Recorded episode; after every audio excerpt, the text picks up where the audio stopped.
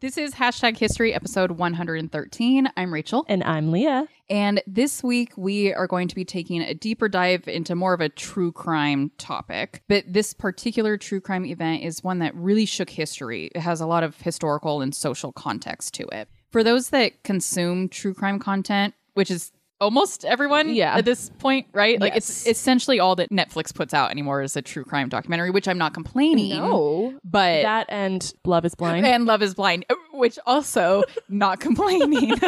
it's either true crime or um, reality love shows, Yeah. which, yeah, I'm right up there for both of those because pretty much everyone consumes true crime content now. I think that a lot of us have, you know, like a case or two or three that really sticks with us. I know John JonBenét Ramsey is yours. Yeah. Or one of them. One of them for Yeah. sure. For sure. And this one is my other one. Yeah. this one here that we're talking about today. The Atlanta child murders is one that I always go back to time and time again and try to consume as much information about it as I can. So I think most people are familiar with the Atlanta child murders, but for those that are not familiar, these were a series of murders that occurred in Atlanta, Georgia between 1979 and 1981, which resulted in the deaths of approximately 29 people, the majority of which were children.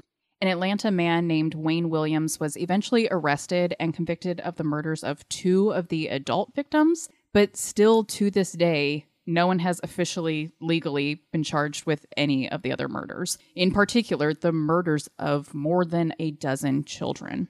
There are many people that do not believe that Williams was responsible for the deaths of these children, including some of the parents of the children. In fact, there is some evidence that perhaps the KKK may have been involved in potentially upwards of 14 of the murders. But I, I do think it's important to note that the murders did indeed stop after Williams was arrested. Hmm. Regardless, these murders have left a deep wound in Atlanta, with many believing the true killer or killers has not been brought to justice. As recently as 2019, Mayor Keisha Lance Bottoms reopened the investigation and has sent for new DNA analysis and testing. We're still awaiting these results. I think the reason this particular series of murders always sticks with me is because of the racism that was at play and the way in which it affected the investigation. All of the victims in this case were black, and it's an issue that we all know very well today that victims of color statistically do not receive the same attention and effort as white victims. And so I always wonder about this case. Had these 29 victims been white, would there have been 29 victims? Mm-hmm. Would the killer have been caught sooner? Would the victims' families have been listened to earlier on? The Atlanta child murders were highly, highly political and had a lot of racial and social themes tied to it. I'm really looking forward to diving into this story from the stance that I find it really interesting to look into and to reflect on how the historical and social context contributed to it. But it is truly tragic. And we will not be doing any speculating or theorizing or anything like that on this podcast. These families have been through enough. Which brings me to the topic of true crime ethics. This has been in the purview of Uh-huh. discussion around true crime in the last few weeks. for It's- sure. And I think a lot of that stemmed from the Dahmer Yeah. show on Yes. Netflix. Yes. it, it's a new wave that we're coming into and one that I welcome with an open heart and mind to listen and learn and do better. With the massive consumption and popularity of true crime these days, there has also come this new wave of really just like stepping back and making sure that when we're listening to true crime or when we're telling these stories, we're doing it in an ethical way. Totally. I think part of the problem with the true crime industry as a whole is that it has a tendency of romanticizing or even sexualizing serial killers. Like I was just saying, the Dahmer show, I know that that's been one of the largest complaints about that series is that it romanticizes this horrible, horrific Yeah. serial killer mm-hmm. instead of focusing on the victims. And I mean that's what we end up doing with a lot of these true crime things that we consume is we end up remembering the killer more than we do the victim. Yeah. And that's not what I want to do here today. I will be mentioning each victim by name, and I want it to be their names that we remember when we think of this case, not the name Wayne Williams. Tiffany Reese of Something Was Wrong podcast recently said it really well. She said, Would you rather be a true crime fan or an ally to crime victims? Words matter Yep. as a consumer of true crime content, it's my goal to keep that in mind. I obviously am not a fan of people going missing or being murdered. I'm a fan of analyzing these stories, learning more about the victims and their families, identifying holes in the justice system and where it failed, and making sure that something like this never happens again. Finally, something else that we have from time to time struggled with on this podcast is switching gears from discussing such horrendously tragic events in history to then trying out a cocktail. Totally. We've discussed this in past episodes that our cocktail segment is never, ever, ever meant to make light of the heavy topics we discuss, but rather it's just an opportunity to provide a little bit of levity in the midst of what is otherwise really, really dark. Totally. So, with that, let's see what this cocktail is that we have before us, and then we'll dive into this case. Yep. I'm Rachel, And I'm Leah. and this is Hashtag History, the podcast for both history nerds and history haters alike. Where we dive into history's greatest stories of controversy, conspiracy, and corruption.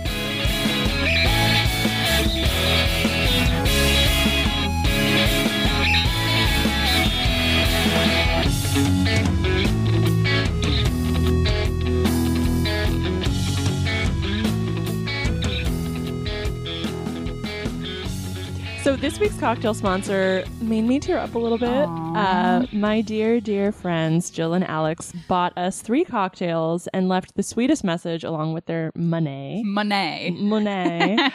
they said, "Y'all are killing the podcast game, and we are so fing proud of you. Love you madly." Oh, With a little heart. that's so sweet. Yeah. So I'm not crying. You are. I am actually.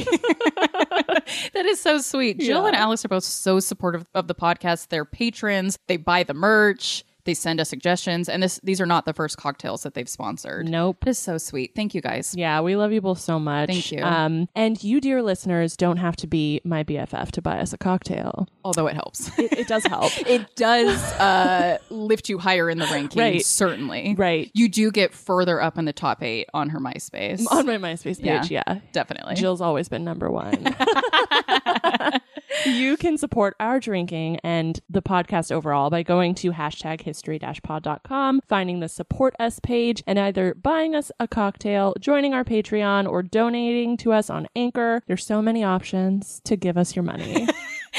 and also just thanks for listening. Yeah. but I mean, if you feel so inclined, right. We Who won't doesn't- say no. we would never, we would never say no. Right. Okay. All right. This week's cocktail. Yes. When I think Atlanta, I think Georgia. Mhm. When I think Georgia, I think the South. Mhm. And when I think the South, I think of bourbon. Okay. Okay. So this week's cocktail is called the Citrus Bourbon Smash. Smash. Smash. That co- sounds amazing. yeah, I found this cocktail on the Waiting on Martha blog, Okay. uh, who is actually from Atlanta. oh, that's awesome. Yeah, so shout out to her as long as this cocktail proves to be good, which I'm pretty confident it will be. And if it's disgusting, thanks a lot, Martha. Yeah, Martha. but I mean, just based on the sound, uh, it's going to be great. I know it. Yeah, so it contains uh, two ounces of bourbon, a quarter cup of fresh citrus juice. I mixed lime and lemon together, club soda, simple syrup, and basil leaves It to looks- garnish. Beautiful. It smells amazing. I say we dive in. I, I say we do Okay. too. Ah, I love it. you do? I love it. It's very citrusy. Very. I put a lot. I mean, citrus is in the name. Wow. Super citrusy. I actually love, love, love, love, love this. I do too. I love the basil. Any herbs, mint, basil. Agreed. Let's let's do it. I'm going to put this probably like a nine. That was a very tart, It's really tart. a very tart drink that I just had. Whoa. it's really tart. Um. I feel like now I'm just salivating. Yeah. No, but I I am up there. Eight point five. Yum. Thank you, Martha. Thanks, Martha. Good job. Good job, Martha. You did well. Mhm. Something we've often opened up our episodes with is an acknowledgement that we are simply not going to be able to touch on absolutely everything in this case. right. We hear from our listeners that they appreciate that we keep our history content to bite size amounts and keep most of our episodes to under an hour. That means, by default, that we will inevitably not be able to go down every rabbit hole, unfortunately.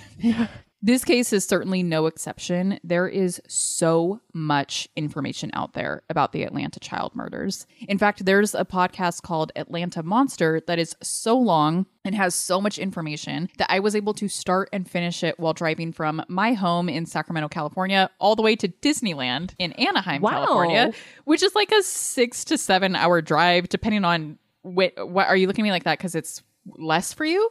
I feel like it's like an eight hour drive, but maybe that's because the Oh. last time I drove down was with an elderly woman that I didn't know. That's right. Okay, maybe I mean it certainly can be. It depends on what time of day you leave. I think if I remember correctly, this was like we this is actually this was the time Alex and I drove there after work one day. So it's like we missed all the LA traffic because we Oh, didn't even yeah. leave Sacramento till like 5. And then the one time we drove together with our friend Lisa, again, same, we left after like five. Yeah. Yeah. So I think those those are closer to 6 to 7 depends on who you're driving with and at what time. Yes. It can certainly be an 8-hour drive. Right. My point is that Circling We- back. If anyone needs um, Disneyland road trip advice, just reach out. We could also start a podcast about that. Absolutely. But uh, one of those tips would be to not be listening to the "Kill the Witch" song from um, Wicked when we were going through the grapevine. That was with you and creepy. Lisa, That right? was disturbing. And it was like foggy, and yeah, we have all the tips. But for the sake of what we're talking about today, the Atlanta Monsters podcast is like there's just so much information in it that I like I said started and finished it on like a roughly 7 hour Yeah. drive. So as always if you are interested in digging into more information on this case, there are a million resources out there and Atlanta Monsters definitely a really good one that I highly recommend. Mm-hmm. Now, as always, we have to set the background and context of this incident before we can fully dive into it. Compared to a decade prior, when the white population made up nearly 62% of the demographics in Atlanta, by 1970, this had flipped, with black Americans making up the majority of the city. And then in 1973, Maynard Jackson was elected as mayor of Atlanta, making him not only the first black mayor in Atlanta history, but also the first black mayor of any major city in any southern state. Oh, wow. Jackson dedicated much of his three terms to trying to reduce the racial tension that existed within the city and really helped to develop and cultivate minority businesses and artists. One of the largest accomplishments of his mayorship was the reconstruction of the William B. Hartsfield Atlanta International Airport, renamed the Hartsfield Jackson Atlanta International Airport after Jackson's death in 2003. Airport names are weird. Ridiculous. And and they all have like five names. Ooh, definitely. Like how John Wayne Airport is also like Orange County. Yes. Is also something else. Well, I, what I was thinking is our Sacramento one. Sacramento. SMF. Wh- and what does that stand for again? Sacramento, Metropolitan Flight Path. Flight. but it's also the Sacramento Center. International Airport. Anyway, so long, so much going on. this particular airport became the largest construction project in the South, totaling some $500 million. Whoa.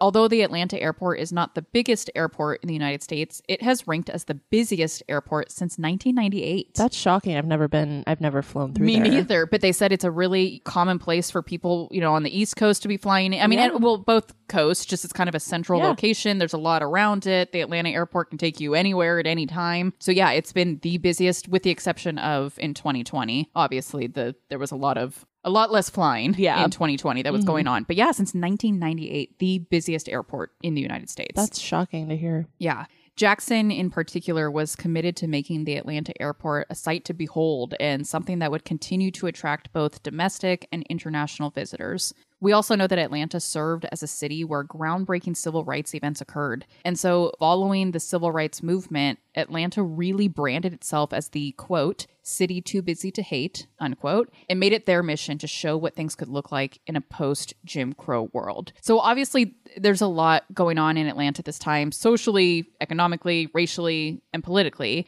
And it's in this climate that the first child was murdered. I kind of equate it almost to the Olympics and how, you know, cities like they're trying to showcase, Oh, yeah. put their very best foot forward. I see that kind of similarly in what Jackson was trying to do with the airport, was make it a place that anyone from all over the world could come to and say, wow, what an amazing city. Or like world fairs, that type of thing. Exactly. Yeah. While trying to hide, unfortunately, this dark underbelly or Mhm. these secrets and things that are going on. And again, that's part of why the Atlanta child murders is so fascinating, is because a lot of the early murders were overlooked. And I think a lot of that is because of the political climate and trying to showcase Atlanta. And brush things that aren't so pretty under the rug. Definitely. Yeah. Exactly. So we're not going to go into detail about how all of these people were killed. Um, in fact, I don't say at all how they were killed, with the exception of a few if their injuries were particular to the investigation. Mhm. Um, but I do want to give you all a heads up that some of those details might be sensitive and difficult to hear. Mhm. I'm going to go through a timeline of each of the victims and then we will discuss the investigation. 13 year old Alfred Evans went missing in late July 1979. When he was found on July 28th of that year, he was found in a wooded area missing both his shirt and his shoes. Found alongside him was 14 year old Edward Hope Smith, who had gone missing around roughly the same time. These two murders is where the whole story would begin, but we only recognize that now in retrospect. At the time, law enforcement assumed that their deaths had been drug or gang related and gave their murders little attention. Of course. But then, only a little over a month later, on September 4th, 14 year old Milton Harvey went missing after having last been seen running an errand for his mother only a few miles from his house. His body would not be discovered until November 5th in a remote part of Atlanta, the body too decomposed to determine what exactly had happened to him. Wow. Shortly before Harvey's body was found, a nine year old boy named Yusuf Bell was headed to the store to buy tobacco for a neighbor. Witnesses report that he was last seen getting into a blue car. He would not be seen again until November 8th when his body was found at an abandoned elementary school. In response to Bell's body being discovered, one of his neighbors said, quote, The whole neighborhood cried because they loved that child. He was God gifted. Unquote. Oh. The majority of the victims were boys, but the next victim was a 12 year old girl named Angel Lanier. She and her mother had just recently moved to Atlanta when she went missing one day after school. She would be found six days later in a vacant lot. Only one week later, a 10 or 11 year old boy named Jeffrey Mathis went missing. Similar to the story of Yusuf Bell, a witness would later report that they had seen Mathis get into a blue car with two men. 2 hmm Mathis's body wouldn't be found until nearly a year after he went missing, which made his cause of death impossible to determine. Yeah. What is particularly tragic about Mathis's death is that we know that just the night before he went missing, he and his mother had been watching the news together and saw coverage of the other missing and murdered boys, to which his mom, you know, reminded him not to talk to strangers, and he responded, quote, "Mama, I don't do that. I don't talk to strangers." unquote. It's horrible. It's horrible. It's horrible, horrible, horrible. And the list just keeps going on. On May 18th, 1980, a 15 year old boy named Eric Middlebrooks went missing. He was last seen taking off on his bike. His body would be found the following day alongside his bike outside of a bar, and his pockets had been turned out. Middlebrooks' murder was particularly suspicious because he had actually just recently testified at a court hearing against other juveniles that committed a robbery. Hmm. So this murder kind of threw law enforcement authorities off, as many thought his death may have been an act of revenge conducted by other juveniles in the neighborhood. Yeah. Roughly a month later, a 12 year old named Christopher Richardson was headed to a public swimming pool when he went missing. His body wouldn't be found for approximately six more months, and when he was found, he was found wearing unfamiliar clothing. On June 22nd, the second and final female victim, seven year old LaTonya Wilson, went missing. This one is particularly wild because, according to one witness, they said that they had seen Wilson being pulled out of her apartment window by two men. Her body wouldn't be found until October of that year. And again, similar to, you know, many of the other witnesses, at that point, it was too late to determine what had happened to her. That I know I can see it on Did your that- face. did- was that not reported that you saw a child being dragged out of their window? Um, I actually I don't know the timeline of if it had been reported and then she went missing or if it was after she'd been found. They were like, "Oh yeah, interesting actually." Um I weirdly just saw her get kidnapped. yeah. So Isn't that such a weird one? yes, It's so weird. that one's weird. Honestly, what's weird about all these is they're so different. I mean, I know Yeah. that there's there are consistencies. Uh, they're like preteen. I agree. Children and preteen black children. Yeah, but yeah. other than that, they're like all over the place. And we're not going into details of how their injuries, Yeah, how they were yeah, killed, yeah. but those are also all over the place. I know what you're saying is oftentimes a serial killer has like a method right of how they kill and it's if we were going into details, it's all over the place. Yeah. What their injuries looked like. I completely agree with that. I know we'll go into the investigation more, but I'm curious to know like what their thoughts were about all this. Definitely. Yeah. So, just one day after Wilson went missing, a 10 year old named Aaron Wyche went missing. He was last seen getting into a blue vehicle with, depending upon the witness account, one or two men. His body was found the following day underneath a bridge. This one, I am going to talk about his injuries just briefly because I think it is important to the investigation.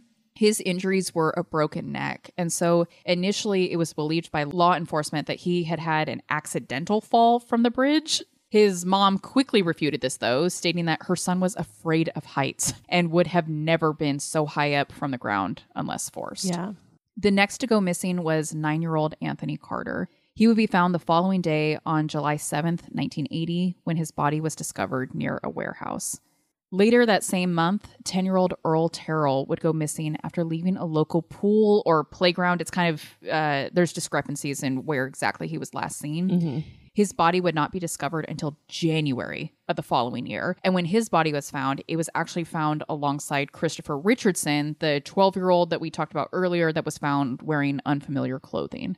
The following month, August of 1980, the body of 13 year old Clifford Jones was found near a dumpster. And something to note about Jones is that he was actually not even a resident of Atlanta. He was from Cleveland and had only been visiting the area at the time of his murder. It's like the Emmett Till story. Exactly. He was visiting his grandma. It's horrible. Yeah. Which then, if you look at that, then that plants a little seed in your mind about who would have intent to maybe hurt a little black boy. I know you mentioned the KKK at one point. We did, and we mm-hmm. will be talking about them again shortly. The following month, a 10 year old named Darron Glass went missing. It's reported that he frequently ran away from foster homes, but one time when he went missing, he did not return. To this day, his body has never been found. My my knowledge of Atlanta is based around like a few things. Mm. Number one, um, the show Atlanta, Mm-hmm. uh, and number two, The Walking Dead, which is filmed in Oh. Atlanta. Um, Yeah, so I forgot about that. I I know that Atlanta, like, there's obviously the main city, just like any other city, and then out the outskirts of it is like not swampland, but like it's very Wet. wet, Yes. and um wild, like forests Yes. essentially. Yes. and so that's not overly surprising to me. Honestly, I'm surprised. So I I wouldn't be surprised if there's more that haven't been found. Oh, I, I always think. I mean, I think that with every serial killer is like these are the victims that we know about. Yeah. There, I oftentimes think there are more than that. yeah, And to go back to Darron Glass a little bit, in some of the research that I did, he was not always included in the list of victims. Yeah. Because there is that piece of he was a foster kid, he ran away from the foster homes a lot. Yeah. So maybe it's unrelated. However, it happened at the same time as all these other kids missing and murdered. He, Yeah. He fits the age and race Yeah. a- and and location demographic that sometimes he is included in mm-hmm. the list. Yeah. On October 9th, 1980, 12 year old Charles Stephens was reported missing. His body was found the following day in a trailer park. Something important to note about the discovery of his body is that, in addition to discovering him, of course, uh, law enforcement also located a green fiber from the scene. Okay. Now, fiber analysis was a relatively new technique at this time, and the fact that investigators were analyzing fibers found at the crime scene ended up becoming public information. It's one of those things where, you know, they try to keep some things close to the vest to Yeah. like so you don't know where things are going with the investigation, but this was revealed uh, you know, it was like shared on news programs that they were using fiber analysis. And so it's believed by many involved in the investigation that the killer or killers became aware of this information from, you know, perhaps hearing it on the news and therefore began disposing of the bodies in a different way. So, as you'll hear, uh, as we continue to discuss the remaining victims, many of them were found in bodies of water, which also kind of leads to what you were saying about Atlanta being really marshy, Yeah. wet. There's there's a lot of rivers and bodies of water flowing in and around Atlanta. Totally. It's believed that the killer began to do this as a means of removing any evidence that may have remained on the body after the murder. Yeah.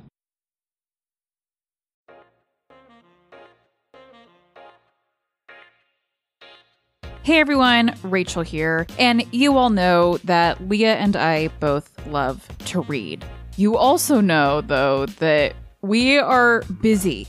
Busy, busy, busy all the time between full time jobs, a side podcast gig, other everyday responsibilities. It can be super hard to find the time to read. And that's why we have been super enjoying Audible.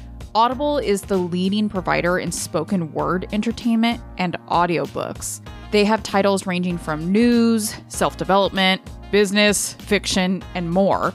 Not only do they have audiobooks, though, they also have podcasts, wellness guidance programs, and more. The best thing about Audible is that you can download titles to listen to offline, anytime, anywhere, across all devices without losing your spot. And Audible has thousands of titles for you to choose from. The one I am currently listening to on Audible is Lincoln's Last Trial, the murder case that propelled him to the presidency. If you would also like to try out Audible, you can do so with a free 30-day trial now when you use our link at www.audibletrial.com slash hashtag history. Once again, that is www.audibletrial.com slash hashtag history. Thanks. To continue with the horribly long list of I was going to say it just keeps it's ridiculous. going. It's uh, you know on our end a little behind the scenes for you listeners. We write up you know a, a rough script of all of this, and this has been four plus pages, four Bullet plus pages of points. this. Uh, yeah, Each victim, yeah. exactly. Nine year old Aaron Jackson was reported missing on November 1st of that year, only to be found the following day lying face up in a riverbank. At the end of the month, 16 year old Patrick Rogers went missing. And something that I imagine is just common sense at this point is that, of course, many of these victims knew one another. I mean, many of them, they're roughly the same age, they're growing up in the same neighborhoods, but the police files specifically make mention that Rogers knew several of the victims. And something you'll find, or I've heard, Mm-hmm. Sacramento's like a big city. Despite big cities, there's like all these microcosms of like small towns in a big city. You know what I, I feel that way all the time. Like Nico always talks about because he's not from Sacramento Mm-hmm. technically, and so when we go out, he's like, "You know everyone," and I'm like, "That's because we live in the same area I grew up in." Yeah. So like, obviously, I'm going to see people I went to high school with, Yeah. or my teachers from elementary school. Yep. Like, I don't know everyone. It's just like, yes. despite living in a pretty big metropolis, I feel that way all the time, which almost freaks me out because I'm like, Sacramento, I mean, we're not like huge, huge, but there's a lot of people here. totally. And the fact that you run into someone that you know at the grocery store, I mean, just the odds of it that you would run into someone that you haven't seen in 10 years, but you know them because it's all, it's a small world. yeah, It's so weird. yeah. So, Roger, in early December, when his body was discovered, it was found in the river with evidence of a head injury. He became the first victim that law enforcement believed had been dropped or pushed from the bridge above, something that is important to remember for later. Okay. In early January of the following year, 14 year old Lubie Geter went missing while at or near a mall in Atlanta. Almost exactly a month later, his body was found in a wooded area. Also in January, 15 year old Terry Pugh went missing. His body was found the next morning on the side of the road. In February, the body of 11 year old Patrick Baltazar was found in an office park. The following month, 13 year old Curtis Walker's body was found in the South River. Also that month, 13 year old Timothy Hill's body was found in the Chattahoochee River. The month after that, 15 year old Joseph Bell's body was found in the South River. And then at the end of March, the body of the Atlanta child murderer's first adult victim was discovered.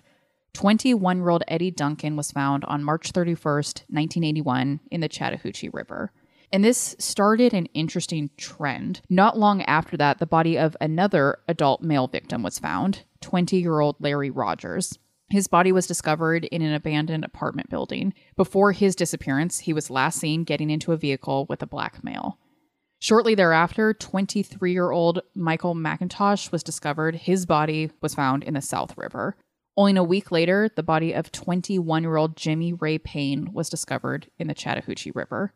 In the same month, the body of 28 year old John Porter, the oldest of the Atlanta child murders victims, was discovered in an abandoned lot. Then, in May of that year, the body of 17 year old William Barrett was discovered in a wooded area. And then, on May 24th, 1981, the body of 27 year old Nathaniel Cater was discovered in the Chattahoochee River, less than 100 yards from where Payne's body had been discovered. Hmm. Eyewitnesses said that they last saw Cater with a local Atlanta music promoter named Wayne Williams.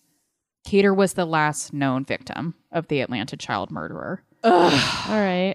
Let's take a moment. Yeah. Glad that you said that because I put a little note in here that if we were to take a minute of silence for each one of the victims, we would be sitting in silence for approximately half an hour. It's ridiculous. It's ridiculous. And I know mothers already feel like their babies are not safe out in the world, but this must have quadrupled that feeling. yeah. Your baby can't go anywhere or do anything. They can't go to school or run to the local convenience store or go see a friend. And you have that security of knowing that they're safe. Mm-hmm.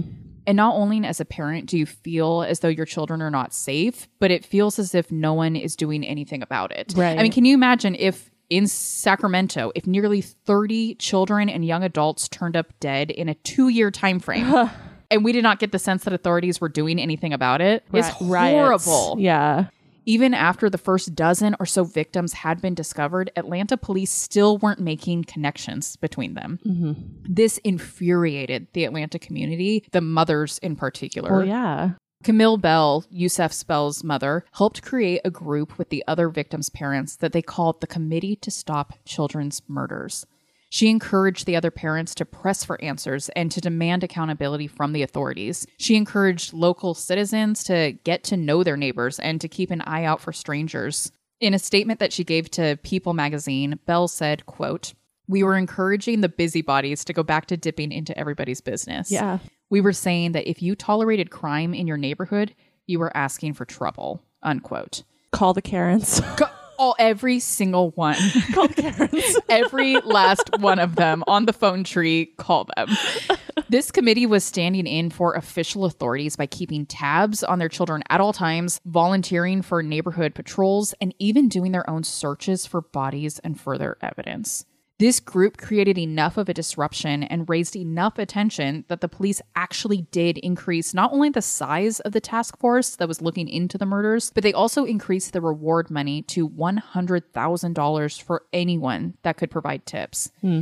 And finally, not long after the committee was started, local authorities reached out to the Federal Bureau of Investigations and asked for their assistance. Can you believe that? That it took this long. It's just crazy because I feel like the FBI is so react not reactionary, but like you hear about stories about like oh two murders, oh FBI is 100%. involved, and so to hear that thirty yes, happened, Yes. So finally, finally, at this point, the murders were getting the serious attention that they deserved.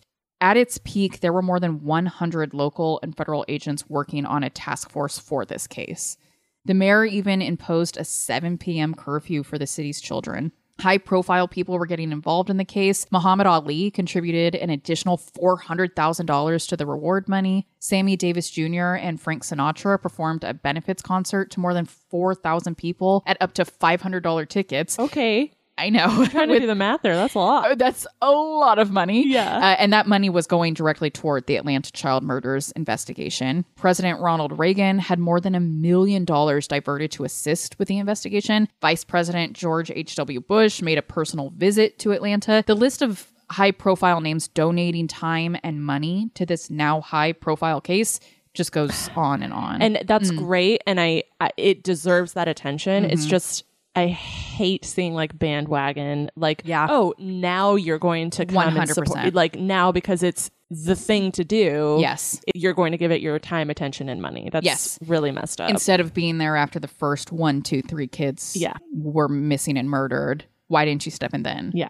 One of the first things investigators had to do in order to catch the killer was to create a profile for the killer, right? Yeah. They had to know who they were looking for. Creating a profile for a killer and using behavioral sciences to do so was still a pretty new thing at this time. The FBI had only just formed their behavioral science unit in 1972. Mm-hmm. The Atlanta child murders would be the first high profile case that the BSU would get involved in. And the profile that they drew up for the killer was a highly controversial one. Mm. I mean, I- don't think it's a far off assumption. We've already done it ourselves a couple times in this episode to believe that the brutal murder of dozens of black people in the South could be a hate crime, likely at the hands of a white supremacist or a group of white supremacists. Right. But John Douglas, FBI criminal profiler, felt otherwise. For one, we know that the victims all lived in predominantly black neighborhoods. Would a white man or woman feel as though they could go undetected when entering a predominantly black neighborhood and interacting with the children there? Mm-hmm. I mean, when I think about this particular case and the fact that so many of the victims were children, I think we do have to consider the fact that they must have trusted or felt comfortable with this perpetrator to some extent. I see you're kind of maybe yeah, not. No, I, I get that. Mhm. I also think that at this time and in this context, it was still very much like a hierarchical kind of thing where like a white man approaches you, you have to do what he says. Yeah. You know what I mean? Yeah, I agree with you. Um, have you seen Mindhunters, the show? I've bits and pieces. Oh, it's so And good. Nico's obsessed with it. I love that show so much, and I'm still devastated they didn't go beyond Yeah. the second season. I love it. The second season focuses almost entirely on the Atlanta child murders. Mm-hmm. And there's this one scene in the show where they test out this theory Yeah. that it could be a white man Yeah. behind these murders. And granted, this is after like a- a handful of the murders have occurred. So people are on high alert. Right. These mothers are watching their babies every second. So the FBI, they like pull up to- in this like apartment complex that is predominantly black Yeah.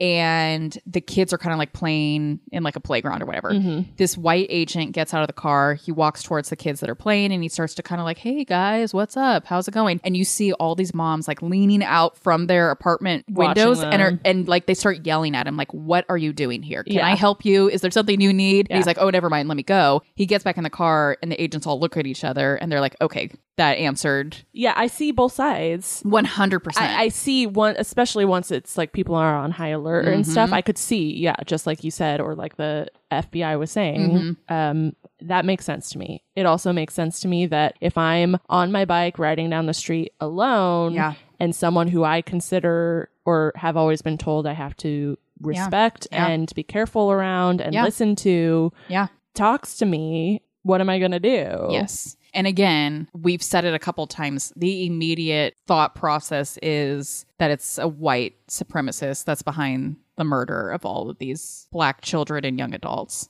John Douglas, the FBI profiler, his profile said that the perpetrator would have had to have had a profession or that his regular activities would need to be something that would bring him into regular contact with children. I think, I mean, that's a good point too, that it, it needs to be someone that does have regular contact with kids, that it's not weird Yeah. that that person is regularly interacting with children. Yeah. But like I said, like we've said, the idea that this person was black was extremely controversial. The last person that the community wanted to pin this on was one of their own. Mm-hmm. After developing this profile, the next piece investigators looked at to find their suspect was the location where the bodies had been dumped. And I'm sure, as you'll recall, Leah and you, our listeners, many of the victims had been dumped in bodies of water. Authorities decided to stake out at close to a dozen different bridges across the city, thinking this might be a place that the killer had been using to throw the bodies over into the water. One such body of water that authorities staked out at was the James Jackson Parkway Bridge, which ran across the Chattahoochee River. Okay. While there in the early morning hours of May 22nd, 1981, detectives heard a quote, big loud splash, unquote. Moments later, they saw a 1970 white Chevrolet station wagon drive across the bridge. About a half a mile from the bridge, police stopped the car and found inside 23 year old Wayne Bertram Williams. Wayne. Yeah. Which we've heard his name before. Yes. He was uh, the last person seen with one of the victims. Exactly. Yeah. On site investigators said that the first words out of his mouth when they pulled him over were, quote, I know this is about those boys, isn't it? Unquote. Mm-hmm.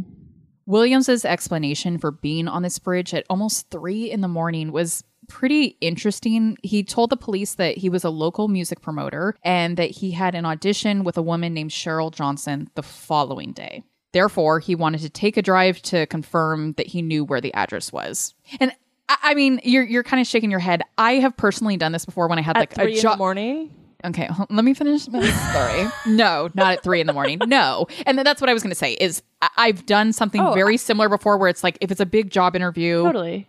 you drive, You, you, make sure you know lot. you yeah, especially for all those government interviews, government job interviews that I've had that they're all downtown and you have to make sure you know what like the parking situation is. Yeah. You have to know where the Starbucks is, the local one, so you can reward yourself with a caramel macchiato for getting through the interview. So I in a sense I get what No, he was I- doing, I get it. but also Not at the time. it's interesting. And when you are the last person seen with one of the victims, Yeah. it just feels it feels weird. ick. That's what he says he's doing. Okay. And then he gives the police the name and number of the person that he was meeting for the audition. However, when investigators looked into this information further, they found that neither this number nor a person named Cheryl Johnson existed. When authorities searched the vehicle, they found gloves and nylon cord No. in the passenger seat. Yeah.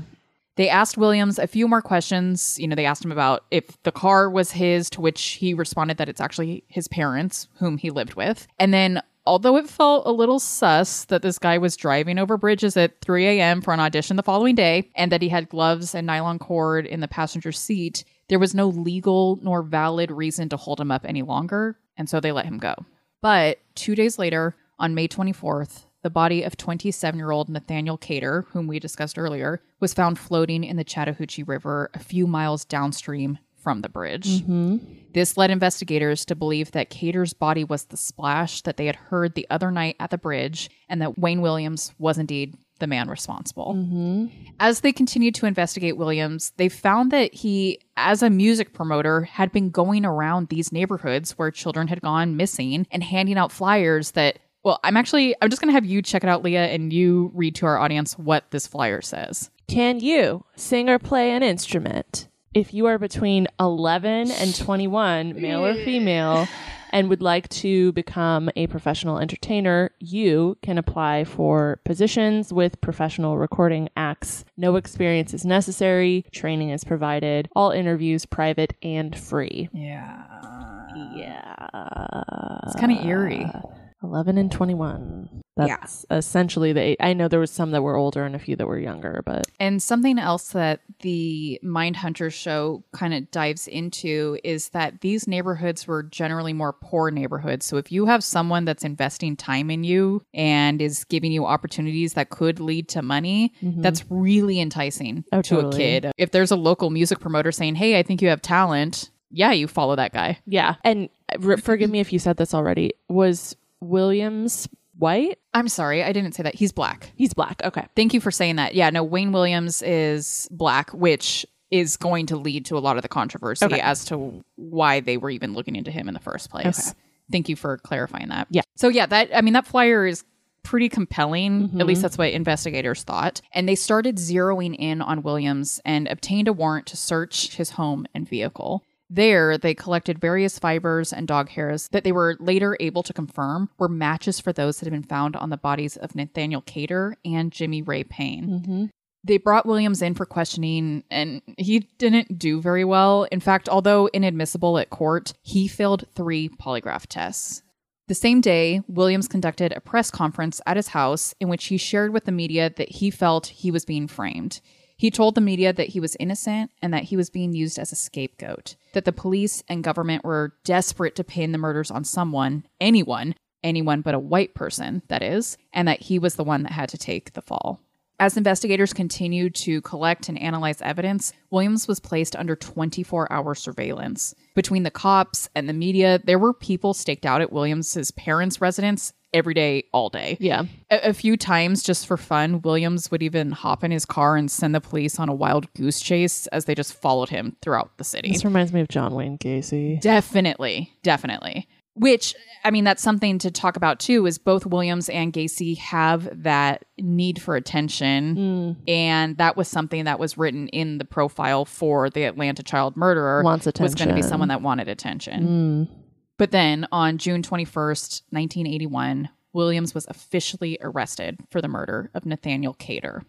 A trial was held early the following year, January of 1982, with a jury made up of nine women and three men, eight of which were black and four were white. The trial lasted two months, and the prosecution presented a pretty damning case. They had identified 19 different sources of fiber from Williams's home that connected directly back to some of the victims, as well as eyewitness accounts of people that had seen Williams either in these neighborhoods where the children had gone missing or even directly interacting with the victims shortly before their deaths. Williams's defense team maintained that he was the scapegoat for the murders. The defense team even got the judge to agree to allow the jury to take a personal trip to the James Jackson Parkway Bridge so that the jurors could see for themselves that this, quote, short and pudgy guy, unquote, could not have possibly thrown a body over the bridge.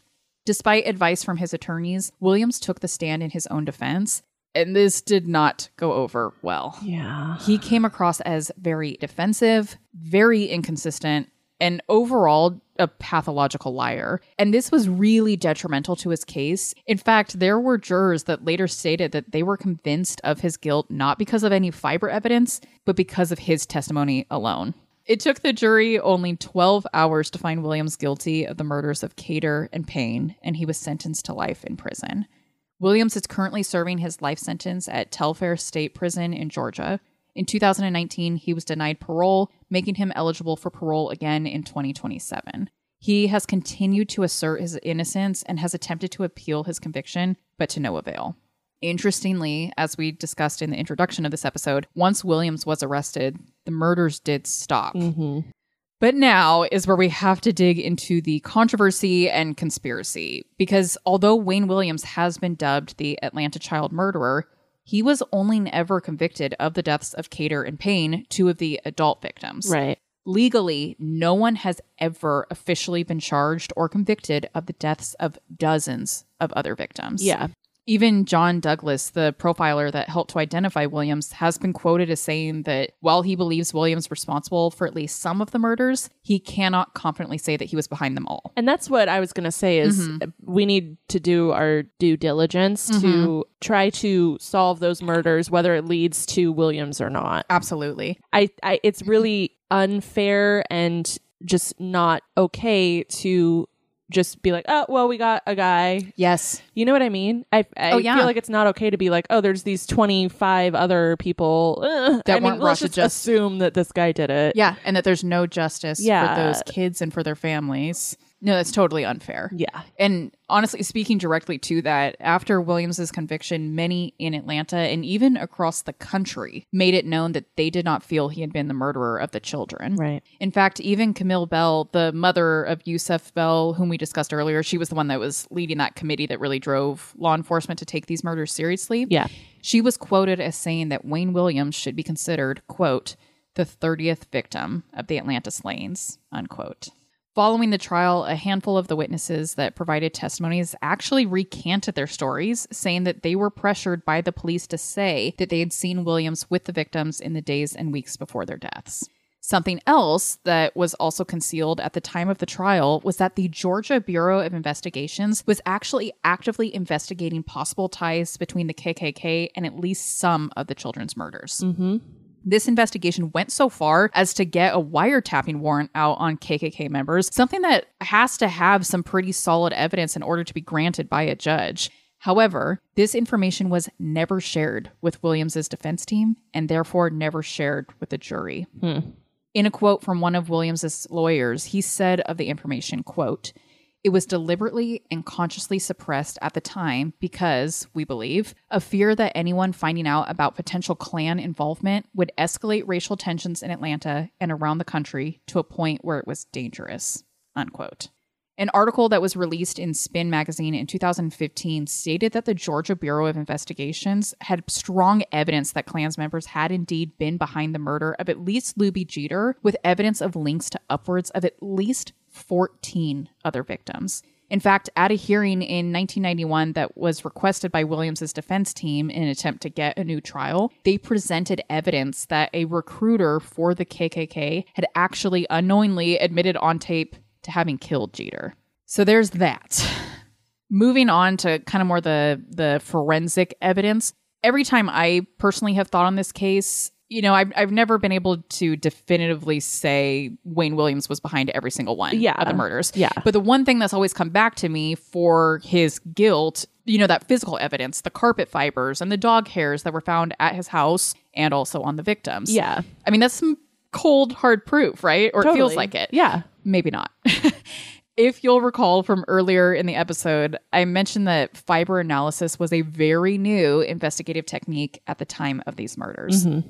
Additionally, in more recent years, it's been discovered that the particular FBI lab where a lot of the materials in the Williams' case were analyzed was horribly organized and maintained. Uh-huh. This led to the FBI actually admitting in 2015 that many of their analysts had, quote, provided either testimony with erroneous statements or had submitted laboratory reports with erroneous statements, unquote. So even the one piece that it felt like maybe was more Yeah. hard evidence might not be. Yeah. Like like you said at the beginning, it's not our job to like pass a judgment or Definitely. like Speculate. or- speculate. Mhm. But I, I will say until you said that, I, I was like, yeah, he probably did those two murders. Maybe some of the other ones we don't know. That's not my place to judge. But hearing that, obviously, it changes. Now, unfortunately, this is usually the part of the episode where we, you know, say it sucks, but we may never know. But hopefully, that isn't the case this time. In just 2019, newly appointed Atlanta Mayor Keisha Lance Bottoms announced that the Atlanta Police Department would be retesting evidence collected from the Atlanta child murders. Yes. Mayor Bottoms said, quote, It may be there is nothing left to be tested, but I do think history will judge us by our actions and we will be able to say we tried, unquote. Later, she stated that in re-examining the case, quote, I hope that says to the public that our children matter. African American children still matter. They mattered in 1979 and they matter now, unquote.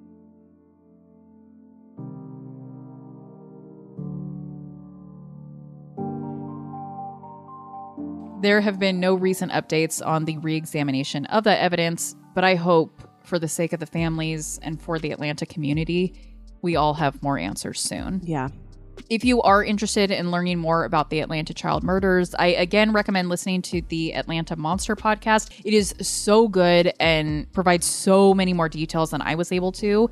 And then I've already mentioned it a couple times in this episode, but I also highly recommend checking out the second season of Mind Hunters. I'm pretty sure it's on Netflix still. I hope it's on Netflix still. so, yeah. I hope so. The whole second season focused on the Atlanta child murders, and it does a really good job of really covering how the parents felt about law enforcement and their involvement at the time. Yeah.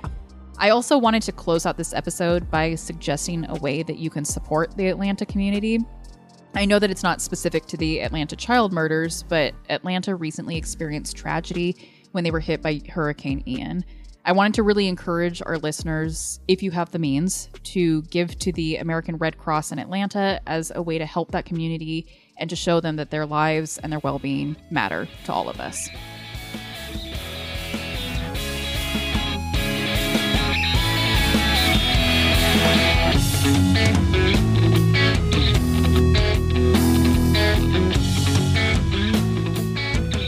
Thank you all so much for listening to this episode of Hashtag History. We will share the picture that we discussed on the episode to our Instagram, and all sources used to put together the episode can be found on our website, which is hashtag history pod.com.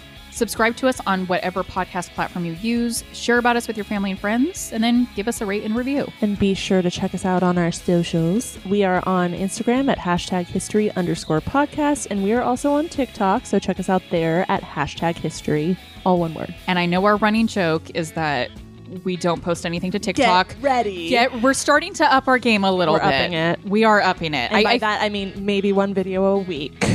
that is a huge progression. That's what I was going to say. Is don't expect anything more than like one every seven to ten business days. Correct. But that's still better than our seven to ten business months, Months. at this time. Right.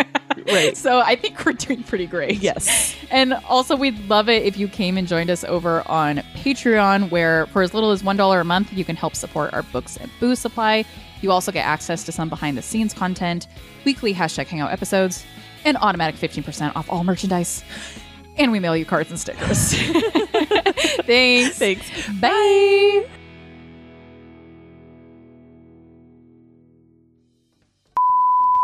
Was the I, I saw in one place that that's a real word, and then I never saw it again. No, if I you type it. okay i was like if because when i was reviewing this again i was like is is that real? I typed it it into sounded google and it was nowhere. What? yeah if you highlight and just google it Goo- Google, google it. Oh it came up for you okay great There's like a thesaurus. I swear to you, I swear to Webster. I'm not making this up. I swear when I Googled it again, it didn't come up one time. And I was like, did I? It's because I wrote this episode like a week ago. Oh I was like, did I come up with that word a week ago? I love it. Look at those. I know. And my, my loudest laugh is like this big. Yeah. Okay. In- sorry, the name. I know it's really bad. I, don't want to like laugh it. every time. I say know. Move on to the next thing. Stop thinking about it. Mayor, Mayor, Mayor Bikini Bottom said. Yeah, that's what I keep thinking of. you go bottoms.